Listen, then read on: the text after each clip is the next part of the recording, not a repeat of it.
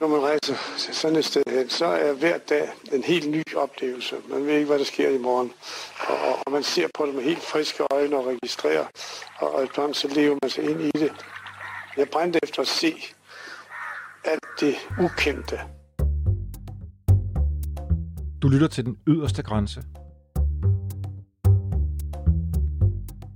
Fremmede lande, fremmede sprog, fremmede skikke. Jeg hedder Bjørn Harvi, har været formand for Eventyrenes Klub og har rejst på cykler til fods over alt i verden. I denne her serie vil jeg gå på opdagelse i nogle af de vildeste danske ekspeditioner. Der var minder fra Bali, Thailand, Indien, Bangkok, Java, Samoa, Hawaii. Fra tropefolk og hovedjæger, gule, sorte og brune folkeslag. Her i den yderste grænse taler vi mest om opdagelsesrejsende, der er døde for længe siden, og som jeg derfor aldrig har mødt. Men i dag skal vi tale om en mand, der døde tidligere i år, og som min gæst og jeg faktisk har kendt rigtig godt. Han hedder Jens Bjerre. Velkommen til dig, Lone Tejls. Tak skal du have. Du har skrevet en bog om Jens Bjerre med titlen Globetrotter. Men inden vi kommer til dig, Lone, så vil jeg gerne lige først fortælle, hvad det er, der egentlig fascinerer mig så meget ved Jens Bjerre. Jens Bjerre blev født i 21, og efter at have været modstandsmand under krigen, rejste han fra slut 40'erne ud dertil, hvor der fortsat fandtes såkaldt hvide pletter på verdenskortet. Ud til folk, der sjældent eller aldrig havde set en hvid mand før. Som ung slugte jeg hans bøger om fremmede verdener råt, og jeg kan huske, at jeg engang havde læst om en episode på Papua Ny Guinea, at en af Jenses bærer var forsvundet en nat. Jens fandt ham dagen efter død og delvist et af kannibaler. Det var helt sindssygt at læse. Det var den slags vilde og fremmede historier, han vendte hjem med, og Jens opbyggede hurtigt en stor fascination af de barske, men også hjertelige, i situationstegn, primitive folk, som han kom til at føle sig beslægtet med, og som han insisterede på, at vi alle kunne lære noget af. Jens forklarede selv, at de primitive naturfolk stod hans hjerte nærmest, og han sammen med dem følte, at han nåede ind til essensen i det at være menneske. Jeg spurgte engang Jens, hvad opskriften på et rigtigt eventyr er, og han svarede uden betænkningstid. Rejs langt væk, rejs langsomt, gå på dine ben, sæt dig ned og snak med folk. Det var det, han kunne. Jens Bjerre huskede os på det væsentligste, at kernen af eventyret ligger i mødet mellem os mennesker. Rejs langt væk, rejs langsomt, gå på dine ben, sæt dig ned og tal med folk. Det er mottoet. Så Lone, nu, øh, nu glæder jeg mig til, at vi skal rejse langt væk. Os to også. sammen med Jens. Og, det bliver et øhm, eventyr. Ja, og, og så det helt vilde er jo, at hans utrolige liv, med alle de historier, han også har haft mulighed for at fortælle os begge to, det starter jo i sig selv helt vanvittigt. Ja, altså han bliver jo erklæret død ved fødslen. Ja, det er jo det. øh, jordmoren når ikke frem i tide, og der ligger det her lille barn øh, fuldstændig øh, kold og livløs. Og, og øh, det når øh, jo nærmest lige at registrere som en familietragedie, før jordmoren så ankommer lidt for sent øh, og giver ham et klap øh, bagi, og hvorefter han begynder at vræle. Ja. Øh, så den, øh, den, den hurtige død var aflyst. Og så sker der faktisk det en dag, at øh, så for at varme ham lidt op, så lægger de ham ned i sådan en, en, øh, en vugge, hvor de så har nogle, øh, nogle flasker med varmt vand i, som, øh, som sådan skal hjælpe med at, at varme ham op. Øh, og der eksploderer en af de her flasker, så han starter sin øh, allerførste tid på den her jord med at øh, få skoldet armen.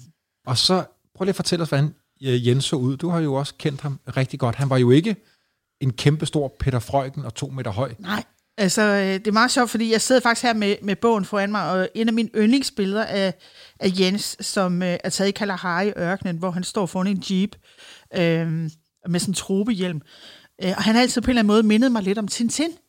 Altså både det der med at rejse ud i verden, men han har faktisk også sådan lidt samme udstråling og, og kropsbygning. Og, altså Jens, han, øh, han var ikke stor og frygtindgydende, og det tror jeg måske også var en stor fordel for ham, når han rejste rundt. Altså han klarede sig oftest på charmen, og charmerende det var han jo øh, til sin sidste dag. Øh, Lone, lad os starte lidt, sådan lidt fra begyndelsen. Altså, han, øh, han vokser op, er jo også, så vidt jeg husker, ret fascineret af eventyr, opdagelsesrejsen og historier som knægt.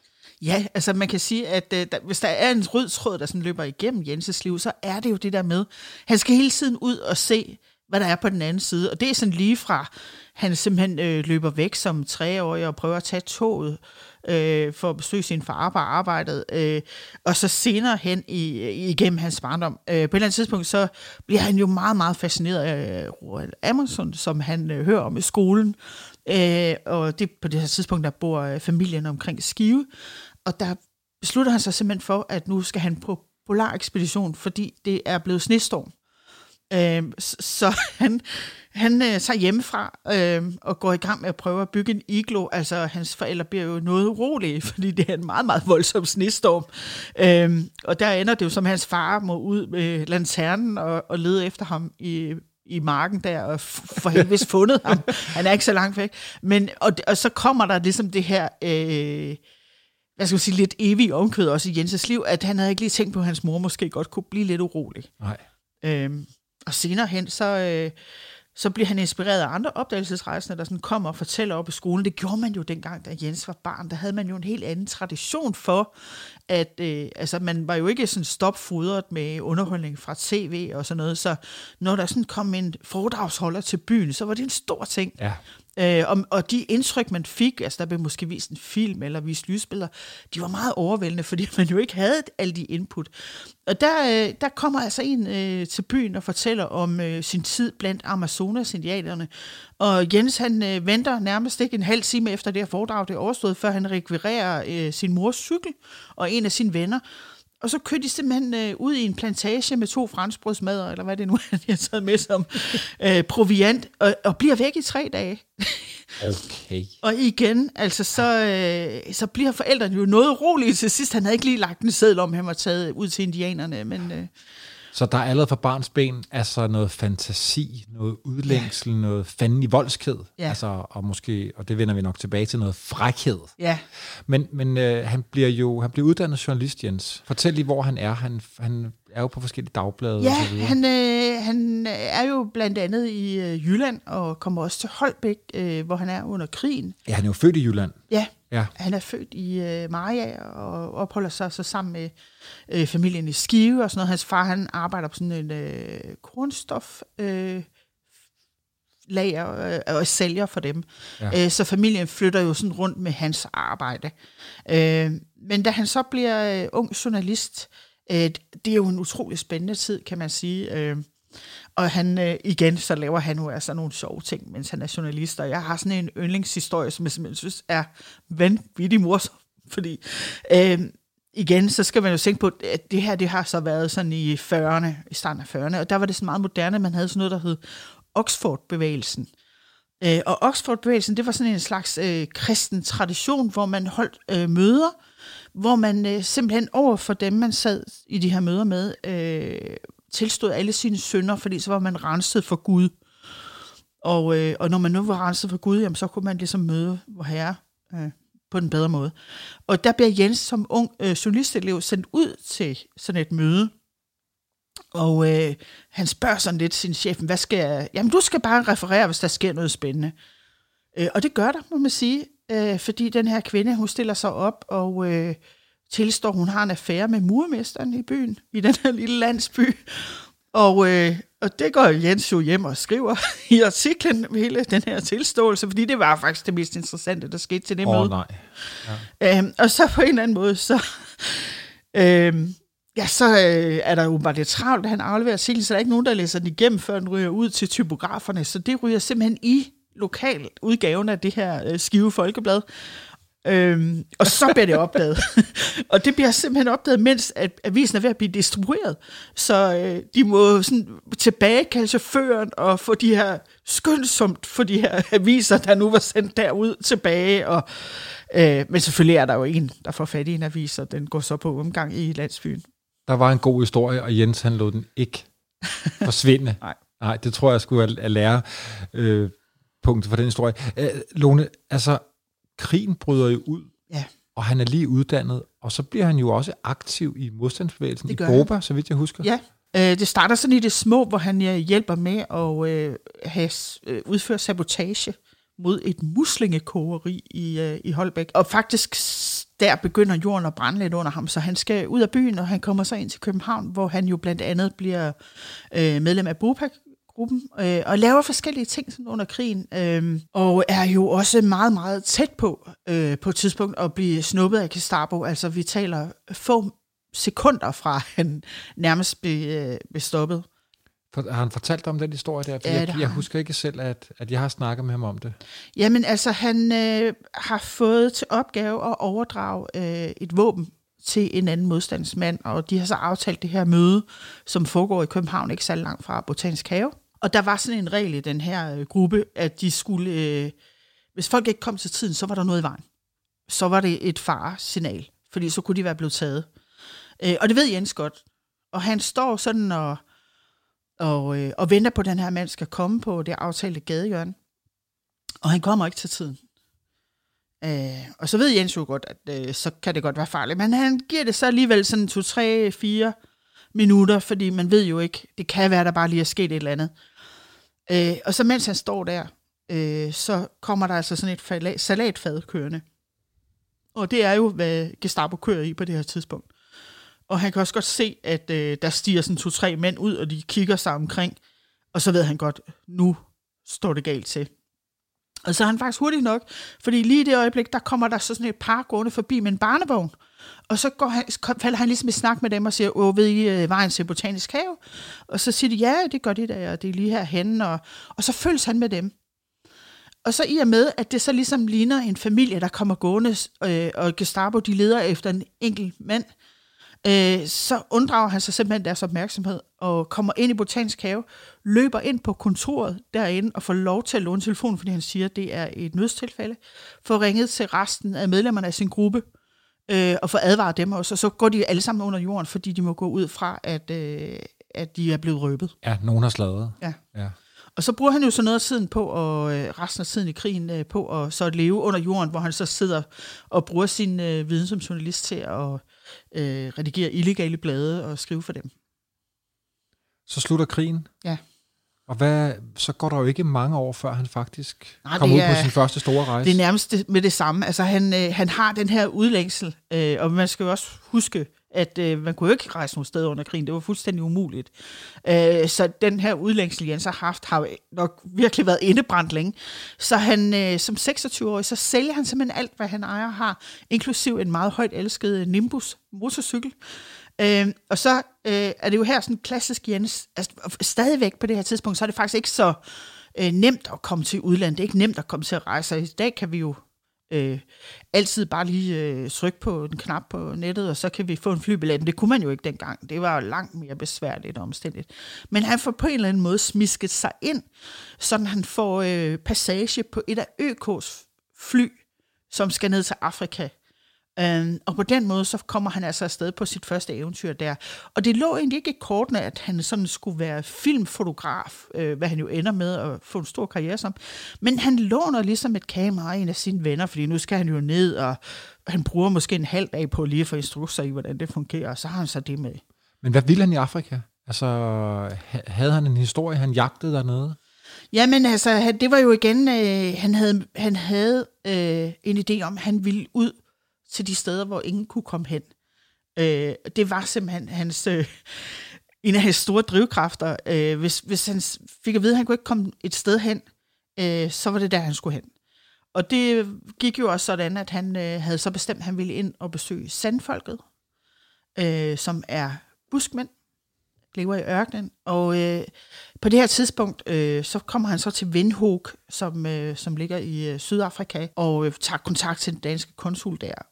Og, øh, og får at vide, at øh, det kan simpelthen ikke lade sig gøre, det her område. Det er fuldstændig utilgængeligt. Ingen får lov øh, på nær øh, munke, som driver et kloster, som ligger langt, langt inde i området. Der har vist været nogle folk der før, Ja. er blevet besøgt, men de er aldrig blevet filmet, de er aldrig blevet dokumenteret. Nej. Det er sådan, jeg husker, Jens fortæller det. Jo, og, og øh, situationen er også den, at øh, altså det her det er jo lige efter krigen, så sandfolkene er det eneste kontakt, de egentlig har haft med hvide mennesker øh, det har været tyskere, som har været øh, meget ubarmhjertige over for dem, og har brugt dem til målskydning.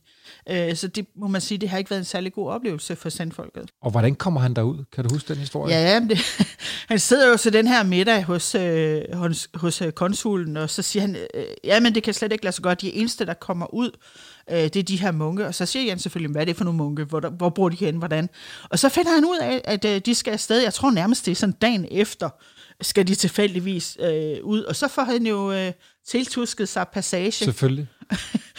Og det er jo bare, altså de kører, og de kører, og de kører, og kører i ørkenen, og der er ingen kendetegn, og der er ingen øh, adspredelse overhovedet, og så siger en af munkene sådan, om nu øh, skal du glæde dig til, nu kan jeg ikke lige huske, hvad det her sted her, men nu skal du glæde dig til om en halv dag, så kommer vi frem til det her sted. Og så tænker jeg, at det bliver dejligt, så er der måske en by, og vi kan få noget mad og sådan noget.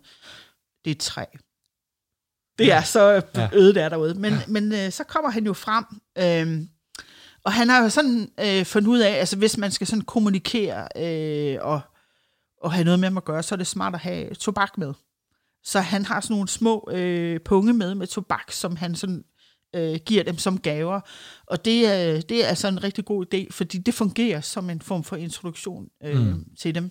Nu har jeg også siddet der som sådan en ung mand omkring ja. det store runde bord nede i Eventyrens Klub og spurgt Jens øh, om, om, om rigtig mange af de oplevelser, han havde. Han sagde også ofte, at, at han, han ikke gik gennem mændene, når han skulle ja. ligesom introducere sig, men måske gennem børnene eller ja. kvinderne i familien, og på den måde forsøgte at få tillid, ja. så han ikke kom som sådan en udefra stående mand, der, du ved, skulle banke bryster mod øh, Lige præcis. En altså, han var meget der. god til at, at sørge netop for at lave det der med, man kan sige, han fandt nogle ambassadører i, ja. en, i en stamme, øh, som ikke nødvendigvis var dem, der havde magt i stammen, men øh, ved at ligesom at få dem, især kvinder også, øh, mm. men især også børnene, øh, hvis, hvis, hvis folk i stammen kunne se, at han er god ved dem, de er trygge ved ham, øh, så bliver det også desto sværere for høvdingen at sige, nej, du skal ikke være her. Ja. Øh, fordi så var, var han ligesom kommet lidt ind ad bagdøren. Det bliver jo ikke et langt ophold hos Sarnfolket, det bliver et par dage. Altså i ja. modsætning til nogle af de andre ja. historier, vi, vi heldigvis også kommer til at berøre senere, så, så hvor han bor der lang tid ja. og rejser med folk. Det er jo sådan ret lidt hit and run. Ja, men det bliver fuldstændig epokegørende Ja, det bliver epokegørende. Det bliver livsforandrende. Jeg vil bare lige sige til nogen, vi, vi har bøger liggende, og vi har billeder, vi også skal prøve at for, forklare, hvad, ja. hvad der er på dem. Ja. Måske det allervigtigste billede, ja. som jeg synes, Jens Bjerre har taget, ja. det er faktisk fra Sandfolket. Ja. Øh, og jeg synes, det er så utrolig smukt. Det er en, en, øh, en mand, hvad kan han være? Han er måske øh, 50. Det er svært at bedømme, fordi ja, det er svært. De, øh, de slides jo ja. øh, på en helt anden måde. Men det er, hver, man, øh... det, det er i hvert fald en, en, øh, en mand, slank og stærk, meget smukt, med, med krøllet hår, der har en, en dreng siddende på sin, på sin arm. Drengen er vel øh, to år, ja. tre år. Ja. Og de kigger på hinanden ja. sådan meget intensivt, ja. øh, manden og drengen. Og, øhm, og Jens Bjerre har kaldt det her billede for min far min søn. Ja. Og jeg synes simpelthen, det siger så utrolig meget om, om Jenses tillid ja. øh, og, og hans, øh, hans tilgang til de her øh, ja. folk, at han, at han kan navngive billedet på den måde der. Det, det er helt utroligt. Jo, og han fanger jo et, et, på mange måder fuldstændig rent og smukt og intimt øjeblik. Og det kan man jo også kun, hvis man har opnået tillid hos de mennesker, man bevæger sig rundt om. Ja, og jeg synes, det var fedt, vi nåede at få det nævnt, fordi rigtig mange af hans andre billeder, som vi også skal snakke om, de er jo ja. vildt dramatiske. De er ja. fuldstændig ja. vanvittige, men det er jo døde mennesker på den ene eller anden ja. mærkelig måde. Jens kommer hjem fra, fra Afrika og fortæl lige, hvorfor det bliver så epokegørende, de ting, de optagelser, ja, han, øh, altså han, han har øh, fået. Han sender jo de her øh, film til øh, Cape Town, tror jeg det er, til fremkaldelse. Og øh, så rejser han videre, og så går der nogle måneder, og så tager han ind til den her Kodak-butik for at hente de her film, som han regner med, de har fremkaldt. Øh, og så kommer han øh, ind i butikken og, og beder om de her film, øh, og så siger ekspedienten øh, lige et øjeblik, øh, vil, være venlig at komme, eller vil de være venlige at komme med op ovenpå, og Jens tænker bare, nej, nej, nej, nej. De har simpelthen ødelagt min film. Jeg dør. Øh, men det er så ikke derfor, han skal med op ovenpå. Det er simpelthen fordi, at øh, chefen for den her butik, han har jo set de her film, og han siger, det her det er så enestående, øh, og jeg vil spørge, om jeg kunne få lov til at vise dem her for min ven, som er øh, direktør for det øh, Sydafrikanske Nationalmuseum, fordi jeg har aldrig set noget lignende. Og det får han jo så lov til. Og så er det sådan, at øh, direktøren for det Sydafrikanske Nationalmuseum, jamen øh, han øh, har forbindelser til øh, Royal Geographical Society i London, øh, og de får også nys om de her fotos. Og hvis vi lige sådan skal rise op, så er Royal Geographical Society i London nu en helt fantastisk og enestående institution. Meget, meget fin, meget gammel, og man kan ikke blive medlem, man bliver inviteret. Og det er alle de store kanoner, Ja, der har været med der. Ja, Ja. og de spørger Jens, som, altså han, Jens er nu 26 år, øh, de spørger ham, om han har lyst til at komme og vise sin film, og det har han selvfølgelig. Og i og med, at han kommer og viser sin film, så bliver han også inviteret med i Royal Geograph- Geographical Society og bliver optaget. Øh, og for måske at give en lille fornemmelse af, hvor stort det er, så bliver der optaget et andet medlem den aften, Jens han bliver optaget, og det er Winston Churchill. Hold da op, det der, det var jeg klar over. Jo, Okay, så er scenen sat. ja, det er det lidt, Ja, ikke? ja. Og så, men det jeg ved, det er, at så går der jo ikke meget mere end et år, så bliver han optaget i Eventyrenes Klub. Ja. Det er der, hvor jeg kender ham fra. Ja. Og, og der, der øh, har han jo så siden været medlem indtil sin død tidligere i år. Han ja. har været medlem af Eventyrenes Klub i 72 år. Ja, jeg Det- tænker, det- det, må være rekord, er det ikke? Ja jo, men altså øh, med, med længder. Altså øh, ja. Klubben har, har eksisteret siden 38, så han har jo været, altså han blev optaget 10 år efter den bliver stiftet, ja. øh, og er jo så øh, med i 72 år. Og han har været den sidste mand, der har siddet til bords med Peter Frøken. Ja. Så, så der er jo ligesom også på den måde gået, altså det er, det er ligesom den sidste generation, der på den måde nu har, har sagt farvel, ikke? Nå, men Lone, vi har mange gode ting at snakke om. Fortæl lige, så, så er der, der er Royal Geographic Society, der er Eventyrenes Klub, Ja. og han må jo have gjort sig masser af idéer og tanker om, hvad kan blive det næste. Ja, øh, og han, øh, han har fortalt mig, de har jo, øh, nu ved jeg ikke, om du har været på Royal Geographical Society, men desværre. de har en meget, meget fin kælder, og de har, altså, det er jo et fantastisk sted, hvor vi nærmest har håndskrevne kort fra øh, alle de her store opdagelsesrejsende, du sikkert har gennemgået i den her øh, øh, serie. Og der har man altså sådan et, det, der hedder kortrummet, hvor man kan komme ned, og så ligger de i skuffer, og man kan kigge på dem. Og, øh, og der har Jens fortalt, at han simpelthen på et tidspunkt går bare derned og siger til bibliotekaren, vis mig, hvor de hvide pletter er. Vis mig de hvide pletter, der vil jeg Åh, hen. hvor er det sejt. Altså bare sådan noget der, jeg tænker, altså det er jo, det er jo så eventyrligt i ordets bedste forstand. Altså det er jo en eventyr, der gør det.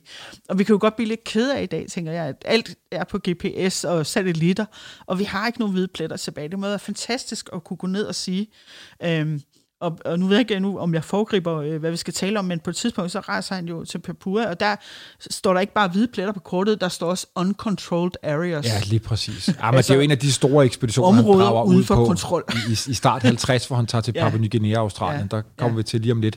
Men jeg tænker, hvad, hvad var det, der drev Jens til det? Altså, han ville derud, hvor ingen havde været før. Ja, jamen altså nysgerrighed, tror jeg først og fremmest. Han var simpelthen, øh, og igen, altså som, øh, som 98-årig, var han stadig nysgerrig. Han, mm. han var simpelthen, han kunne ikke få nok af verden, og han kunne ikke få nok af at opdage verden, og prøve at, at se, hvad der var i den. Mm. Øhm, og han Forventede, ikke, forventede han, at det var der, han ville finde altså noget unikt, den vilde historie? Altså, fordi det var han jo også utrolig god til. Ja, altså han var jo, en, han var jo simpelthen en eventyr af Guds nåde, og jeg tror, det som øh, kendetegner de fleste eventyr og opdagelsesrejsende, det er jo det der med, altså de vil gå af nye stier. De vil ikke gå der, hvor der er trådt ned, hvor græsset er fladt i forvejen.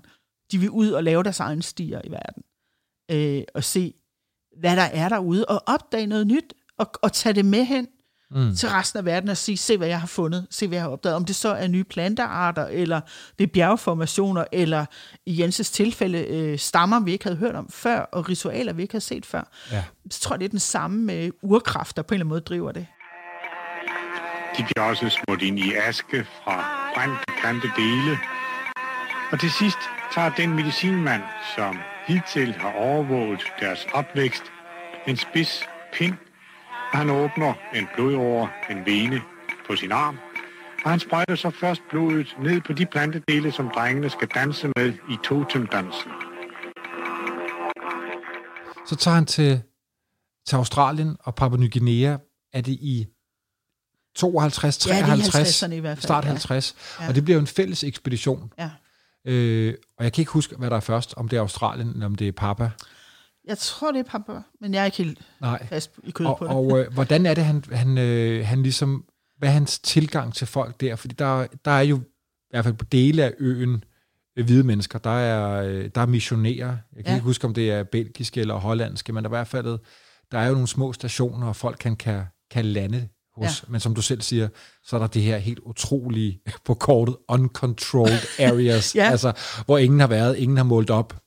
Ja. Bare vildskab. Og så er det jo en vild ø også at lande på. Altså, Det er det i den grad. det, det sted, hvor der er øh, flest stammefolk og flest forskellige etniske grupper og sprog i Ja. verden. Ja. Øhm, og, Og det reli- er et farligt sted. Det skal man, på det her tidspunkt er det super duper farligt, faktisk. Ja. Fordi der er, jeg tror det er 700 øh, stammer, og de, har, de lever sådan oftest i isolerede dale, så det er ikke fordi, de har så meget med hinanden at gøre. Og, og de har ikke nødvendigvis sprog, der minder om hinanden. Altså noget fælles sprog. Øh, og altså hele kulturen er baseret på, at man ligger i krig med hinanden. Det er simpelthen det, man gør. Øh, man handler ikke så meget, men man går i krig, og det, det handler om mange ting, men det handler om blandt andet, hvordan dødsopfattelsen er.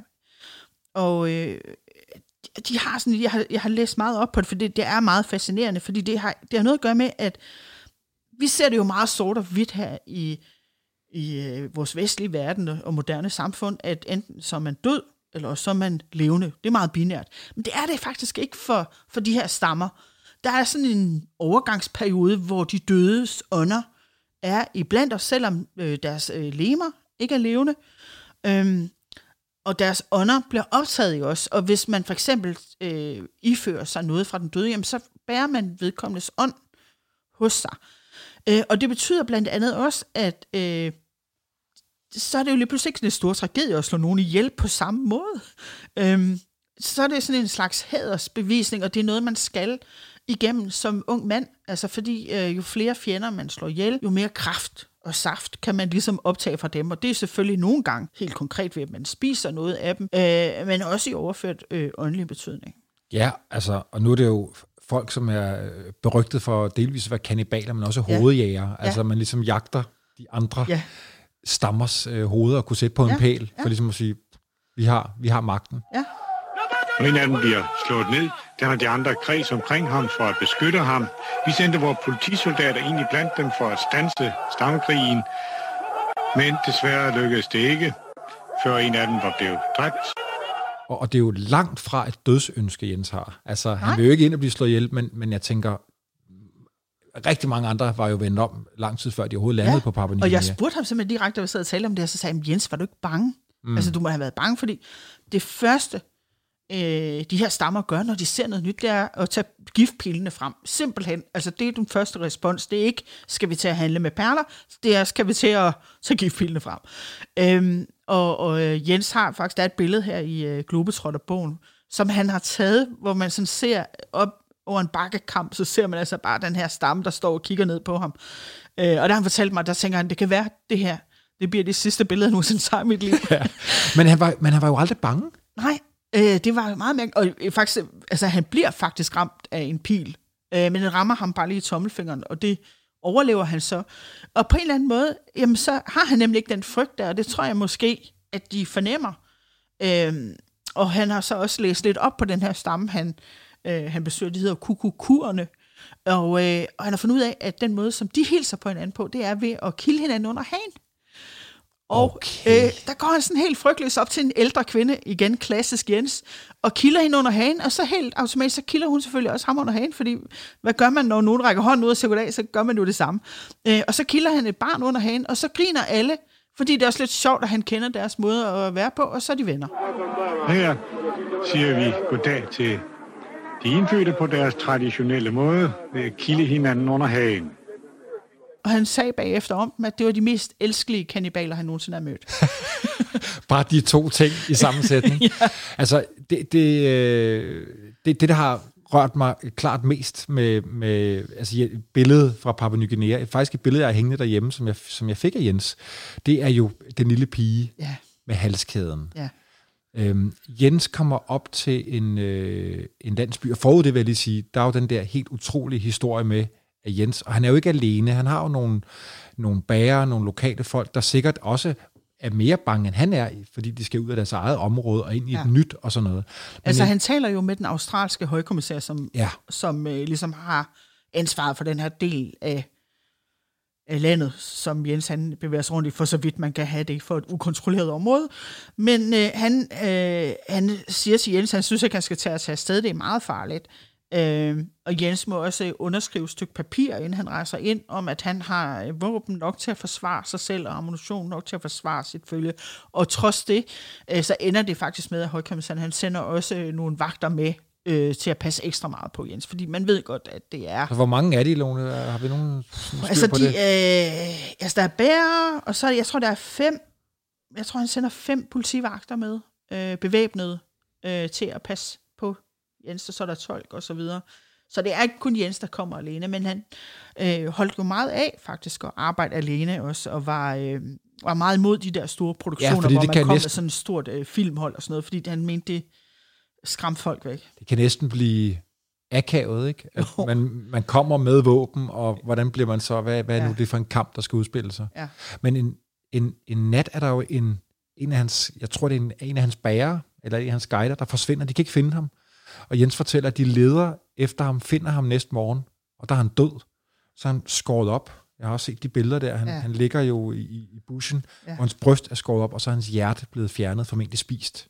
Ja, det er, har jeg også set det billede. Det er ja. Lidt svært at kigge på. Ja. Øhm, Og, øh, og, der jeg skal man virkelig finde sin indre etnograf. Jo, men også, at synes, der vil de meget, fleste meget andre sagt, nu kan det være, at jeg skal Ja. ned ad bjerget igen. Ja. Jens fortsætter, kommer op til en, en, en mindre bjerglandsby, hvor han møder denne her meget smukke øh, lille pige. Jeg ved ikke, hvor gammel hun er. Hun er måske 8-10 år gammel. Ja, Og så har hun en, en, en hånd hængende i en halskæde. En tørret hånd hængende i en halskæde.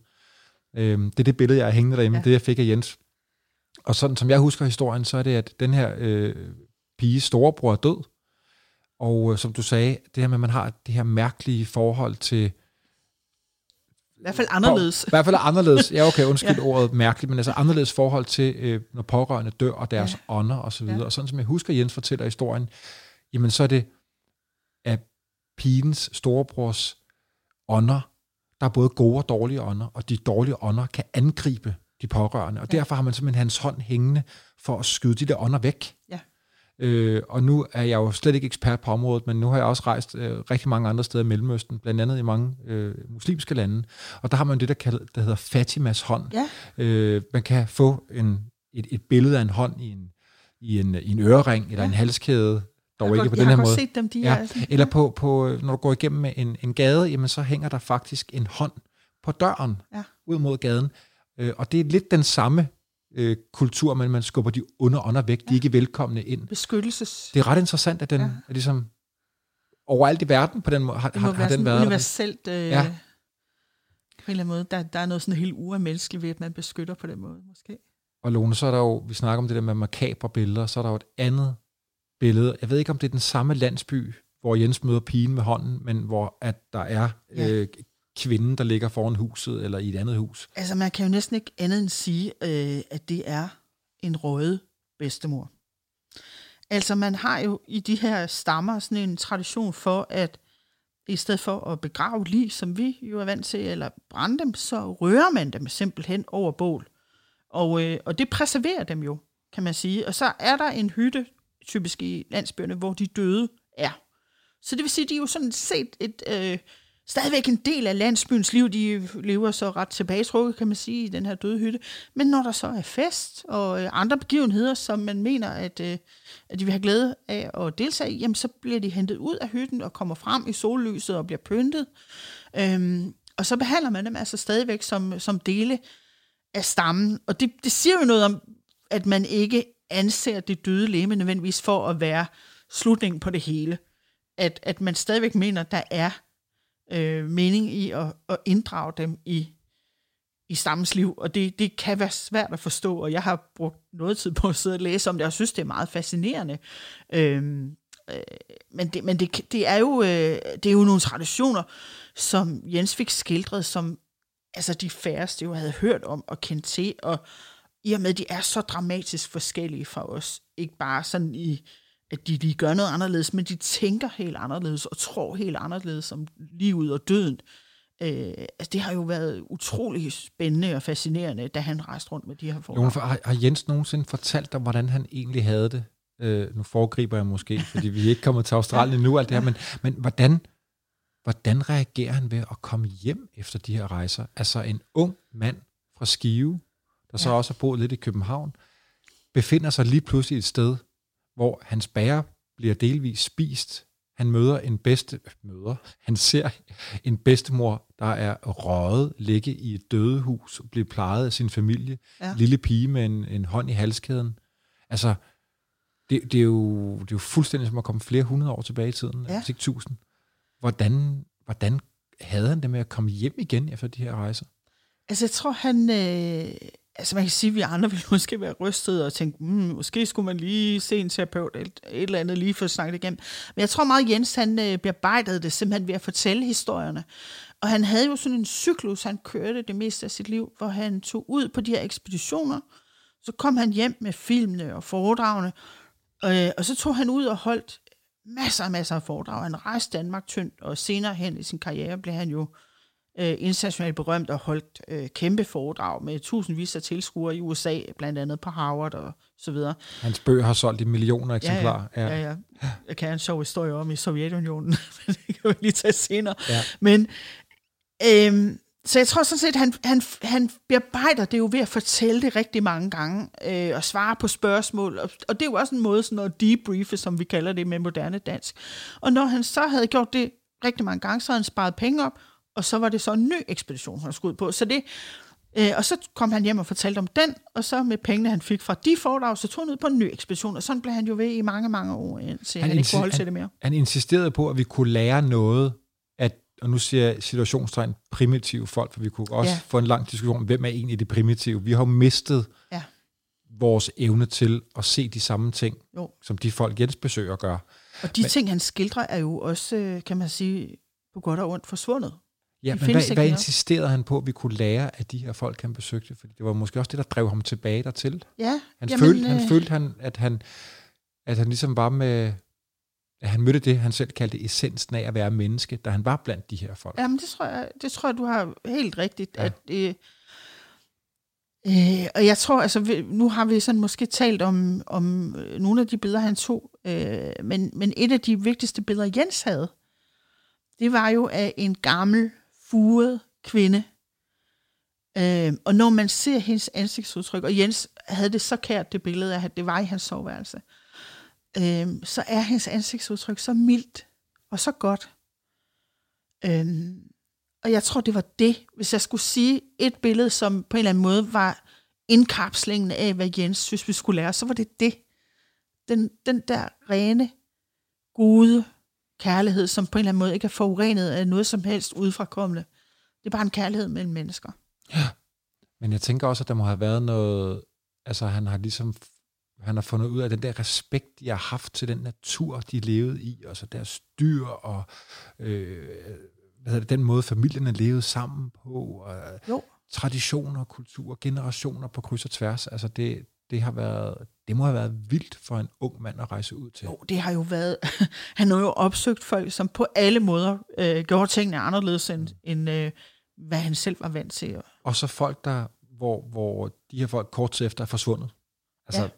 Ja. hvad skal man sige, øh, Sarnfolket, som du er ikke helt opdateret på, om de stadigvæk findes der, men da han tager til øh, Australien, der er han jo ude og besøge Aboriginals. øh, Aborigines, og de, de er jo mere eller mindre, i hvert fald på den måde, de levede dengang. Ja. Det er forsvundet, det er opløst, det er blevet opslugt af Og har af de mistet deres gamle traditioner. Ja. Ikke? Altså de der gamle manddomsritualer, som Jens måske var den sidste til at dokumentere. Tror du, Jens vidste, at det ville ske? Tror du, han vidste, Ja. at han var en af de sidste, Det tror der jeg, kom til at se det her? det tror jeg, han havde på fornemmelsen. Øhm, Det må have været helt vildt at vide. Måske var det også det, der drev ham, altså hele forståelsen af, at det var vigtigt at dokumentere, at det her fandtes. Mm. Øhm, og når vi skal til at snakke om Australien, så kan man sige... Jamen så lad os gøre det nu, Lone. Ja, jamen altså, øh, det er, jo, det er jo faktisk en af de mest rørende ting. Altså han, øh, han opholder sig jo rigtig længe øh, blandt aboriginals i Australien, og igen øh, får han jo deres tillid i en sådan grad, at han ikke alene får lov til at overvære manddomsritualer, øh, men han får, han får faktisk også den ære at blive inviteret ud til nogle af deres allermest hellige steder, øh, og, og deltage i deres ritualer, deres, som jo ellers er utrolig øh, lukket, og ikke noget, de deler med andre, så det er jo fantastisk, at han får det med. Og han øh, har selvfølgelig både sin øh, film, øh, sit filmkamera med og sin båndoptager med. Øhm, og så sker der faktisk det, at han, øh, jeg tror det er sådan i 80'erne, altså over 30 år senere, vender han tilbage øh, til de her stammer. Og det er, sådan, øh, det er en utrolig gribende og trist historie på mange måder, fordi han siger, da han sådan kommer ind på det område, hvor han plejer at finde stammen, så kan han se, at der ligger affald alle mulige steder, der ligger øldåser, og der synker hans hjerte simpelthen så meget, fordi han tænker, at det her, det, de har mistet deres kultur, de har mistet, hvem de er. Øh, og han kommer så frem til, der hvor de plejer at have lejrpladser, der har de så fået sådan nogle blikhytter, og det, der egentlig er sket, det er jo, at øh, deres rettigheder er blevet anerkendt af den australske regering, og med de rettigheder, så kommer der jo så også ret til sociale ydelser. Og de sociale ydelser, de øh, bliver så desværre brugt øh, i mange tilfælde på at finansiere alkohol. Øhm, og det er bare øh, hele stammen og samfundet jo så præg af nu. Øh, så han kommer, han er dybt ulykkelig, og han er, han er virkelig ked af det, øh, fordi han kan se, at der er noget, der er gået tabt for altid. Og så lige pludselig så kommer der altså en, der siger, hej onkel. Og Til det, ham? Ja, det er så en af de drenge ved manddomsritual, han har, han har optaget. Nej, det har jeg øh, ikke hørt. Nå. Jo, Ja. og det er meget rørende for Jens, og han kan huske Jens. Øh, og så ender det jo faktisk med, at, øh, at de får stillet det andet, sådan at, øh, at Jens kan komme til at vise sin film fra den gang. Og lige pludselig så sidder de jo alle sammen der og siger, det er min bedste far, og jeg kan genkende min far her, og så videre. Og på en eller anden måde, så får de jo så den her påmindelse om, hvad de var engang, som Og jo både tabt, er, er stolt, altså noget at være stolt over, men det er også øh, hjerteskærende på en eller anden måde, fordi det er også jo, som du siger, er, er påmindelsen om, hvad der er gået tabt. Ja. Han var jo ikke videnskabsmand. Altså, den, nu sidder vi jo også her på Nationalmuseet, Ja. hvor den her øh, podcastrække, jeg er i gang med, ligesom bliver, bliver optaget. Og, og kan du fortælle lidt om, hvordan han ligesom øh, ikke blev, i hvert fald, det er en af de ting, jeg har hørt, at han aldrig rigtig på den måde kom helt ind i det fine selskab, når vi snakker Nationalmuseet, og det er jo godt at de gerne vil udstille hans billeder, men, Ja. men øh, han var måske ikke sådan helt uddannet på samme måde, som de var. Han var Nej. lidt mere rock and roll, og han var journalist, og han var lidt mere grad. auto, autodidakt. Det er spændende at læse, måske også. ja, Undskyld mig. måske. Ja. Ja, nej, men altså, jamen, det er jo rigtigt. Jens, han var jo ikke øh, i traditionel forstand etnograf eller antropolog, som jo folk ellers er, ofte når de rejser ud for at være blandt stammerne. Øhm, og man kan sige, forudsætningen, eller den præmis, der ofte ligger, når man er antropolog, det er jo det der med, at man prøver at holde sig selv ude af historien, eller man holder sig selv ude for ligninger. Og det ved man jo selvfølgelig godt som trænet antropolog, at det er en illusion, men man prøver dog. Øh, og det gjorde Jens ikke. Han brugte jo sig selv han brugte sig selv og, og etablerede et personligt forhold til de her mennesker, og blev en del af ligningen. Ikke? Altså, da han boede hos uh, The Originals, så spiste han uh, laver ligesom dem.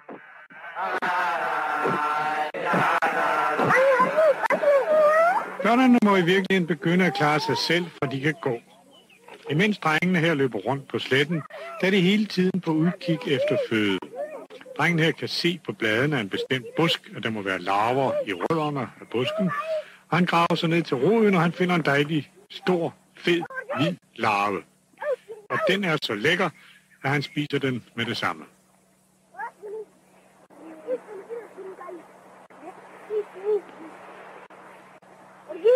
Det er rent animalsk fedtstof. Det er sundt og nærende. Jeg spiste selv mange af dem, men jeg ristede dem først. De smager ligesom flæskesvær. Men, men altså, han, han indgår jo i relationer, han går med dem på jagt og hjælper med at skaffe mad til øh, stammen og sådan noget. Det ville antropolog jo aldrig gøre, mm. øh, men ville holde sig tilbage øh, og observere, i stedet for at skrive ned på notesblokken og sådan noget. Så Jens var mere involveret, og man kan sige, som videnskabelig metode, så kan jeg godt se, at det måske ikke har været øh, sådan, man normalvis griber det an som etableret øh, antropolog, men på den anden side, så må man også sige, at Jens kom jo hjem med oplevelser og andre observationer, og jeg ved snart ikke, hvor mange øh, fantastiske kunstgenstande, øh, som andre ikke kom hjem med. Ja. Øh, nu kan jeg ikke huske, hvornår det er, men han kommer jo også til Kina under kulturrevolutionen. Øh, er, det med, er det med kamera? Altså ja, det, med, det er, det, ja. og det er fuldstændig uhørt, Ja. Altså, vi, vi skal igen sådan måske lige rise historien op. Altså, Mao er ved magten. Vi er midt i kulturrevolutionen i Kina. Den største og mest øh, på mange måder forfærdelige udrensning i Kina, og Kina har fuldstændig vendt sig ind om sig selv og er et lukket land. Hvornår er det her, Lone? Hvornår er det der? Jamen, hvad er det i 60'erne, tror jeg? Altså, det, jeg er ikke så hård til, øh, til årstal. jeg er god til historie, men ikke så meget til tal. men øh, på en eller anden måde, altså ingen kan komme i Kina, medmindre de har forretninger der, så kan man så godt lide. Men øh, så Jens han prøver faktisk først øh, hos kulturattachéen, som bare siger, det kommer ikke til at ske, glem det. Øh, så prøver han øh, at kontakte en dansk forretningsmand øh, og sagde, spørger, om han ikke har brug for en sekretær, så han kan gå med.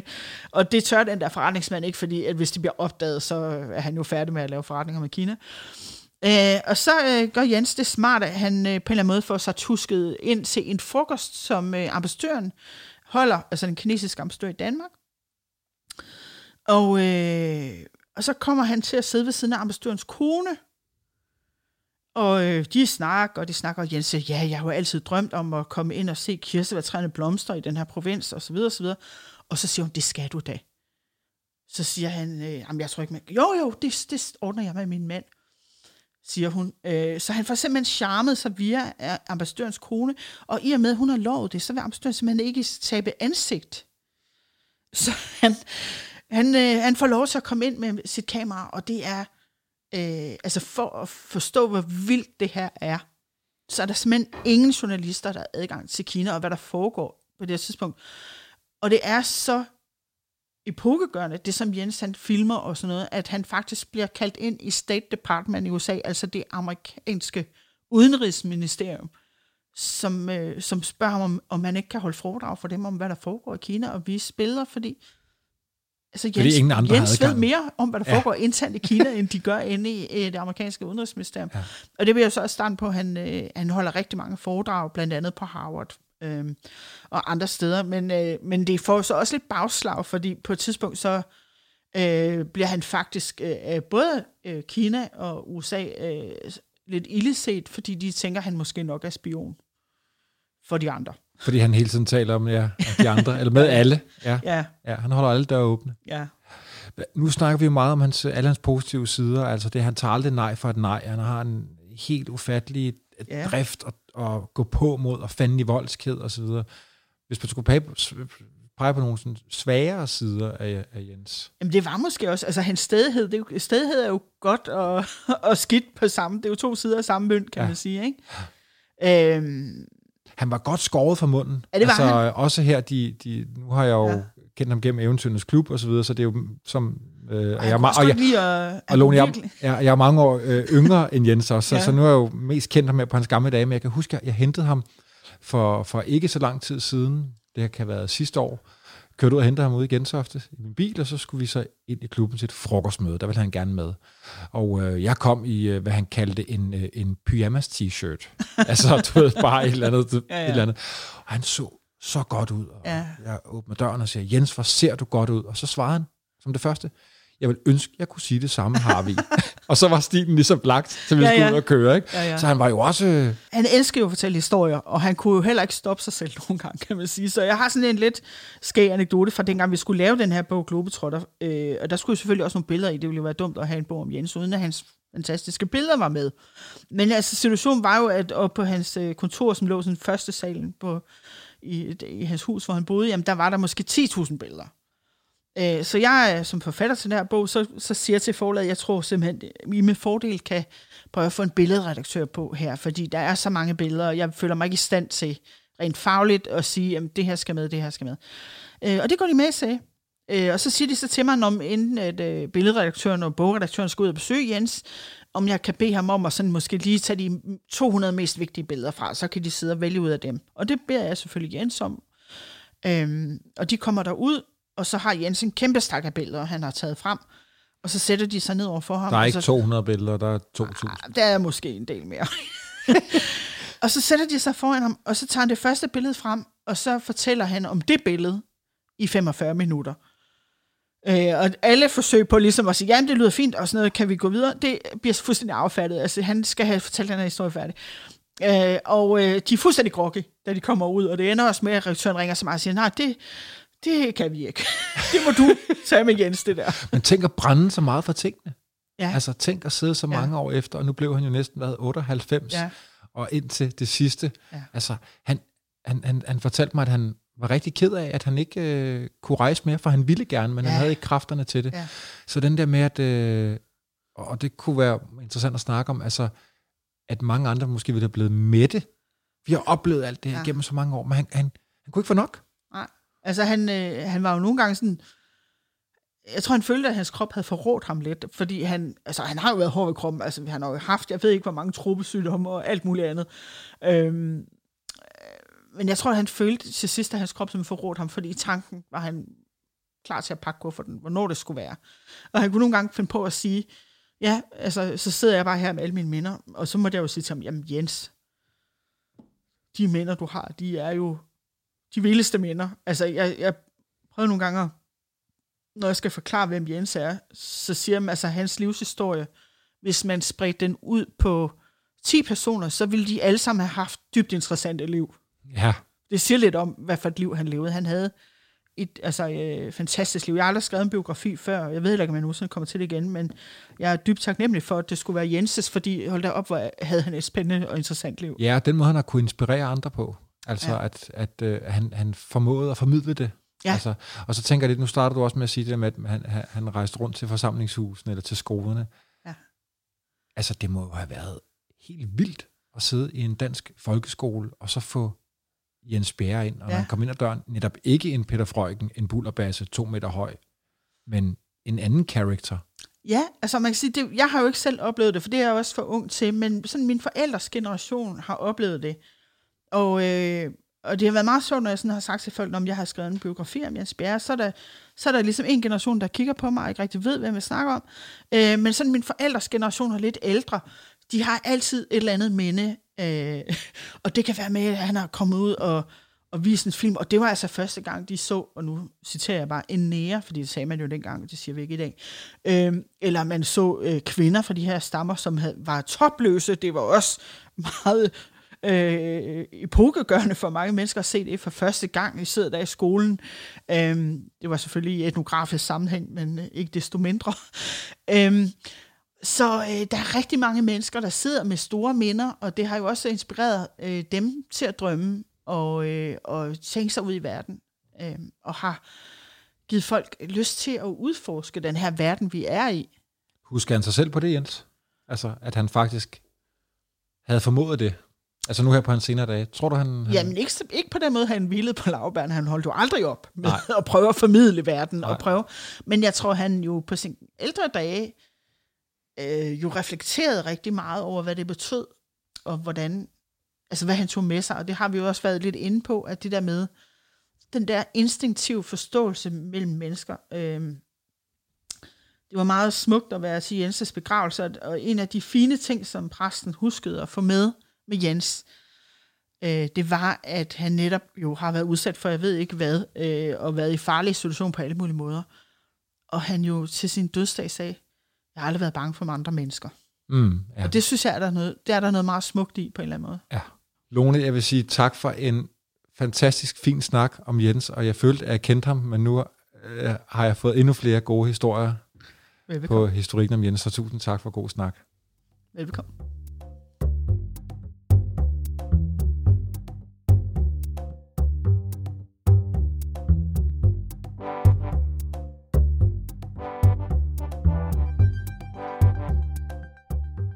Den yderste grænse er produceret af kontoret Jul for Nationalmuseet og Radio Loud.